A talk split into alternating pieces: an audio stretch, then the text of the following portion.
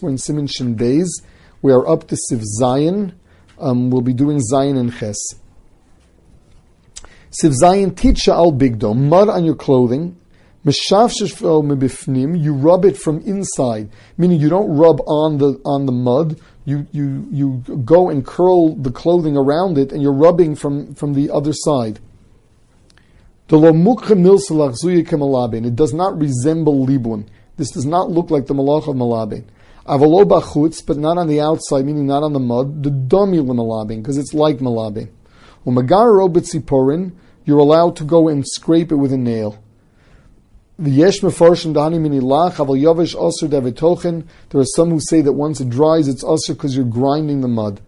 So first of all, um, with regard to this halacha of shifshuf, uh, that doesn't make a difference what kind of what kind of material you're uh, you're talking about it the, what you're talking about. Now, the Mishnah Berurah has a problem. Why is this different than the previous halacha, the halacha of a kerchief, where when you rub it for the sake of making it cleaner, it's considered malabain, um, at least midrabanan. And over here, when we're talking about uh, mud, uh, the halacha is that it's mutter if you're rubbing it from, from behind. What's the difference between the two?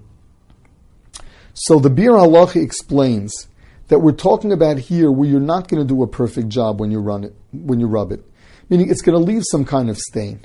So here, the shifshuf would not have a din malabin. There's only a drabanan that it resembles malabin, and if you do it with a shinui from the back, it doesn't resemble malabin anymore.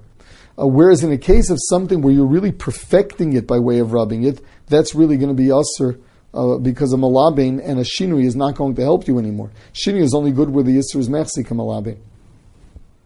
So halacha um, if you have a, a mud stain where where even after you, you, remove it, it leaves some kind of mark. Similarly, you get a cholent splash on you. So even when you get all the actual cholent off you, you're gonna what, what, you're gonna be left with is some kind of oil slick. The halachi is that that is not osir midin malabein. There is an isid rabbanon of mechsi kamalabein, and if you don't do it directly, you do it from behind, then uh, that's going to be mutter. Now, you are also allowed to go and scrape it off with a knife, the same way that it says mutalas, uh, that you're allowed to magaro betziporin. There, you're not rubbing it at all. If you want to rub, you have to rub from behind. If you want to remove it with a knife, that's going to be mutter. But once again, because you're leaving some kind of oil slick or simon behind, otherwise it would real, be real libun and no shinuyim would help. Now, with regard to the Yisr of Tochin, so the problem here is it's a malach shein tzrich You're not trying to grind the, the ground down into uh, in, into powder.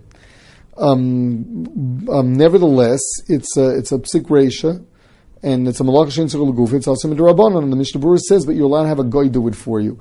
So if you have dry mud on you, you can ask a goy to, to, to rub it off, even though there is a kshash tochin there. If there's no mamashis, then there's no isser of, uh, of tochin um, the uh, that that the Taz tain is that if it's only a stain, then it's mutter. The Mishnah Berurah says that the, if you're actually removing the stain, what we, what we said before from the Biur Halacha, if you're actually removing the stain and it's not leaving anything behind, then it's going to be also because of malabim. Sifches in Megardim b'sakin or b'tziporin minol ben chodesh ben yashmi ben shekolef or vev mamachik.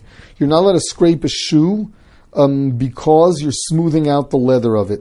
So once again, the uh, the mud remover in front of the shul, you have to make sure that it should not be a, uh, a sharp piece of metal. Um, because uh, now, even though your kavanah is just to take off the the, uh, the mud, nevertheless you are scraping the shoe and making it smoother. Um, so that, that would be usher. So you're not allowed to go and scrape leather with, without any water. Just scrape it in a way that you're smoothing it.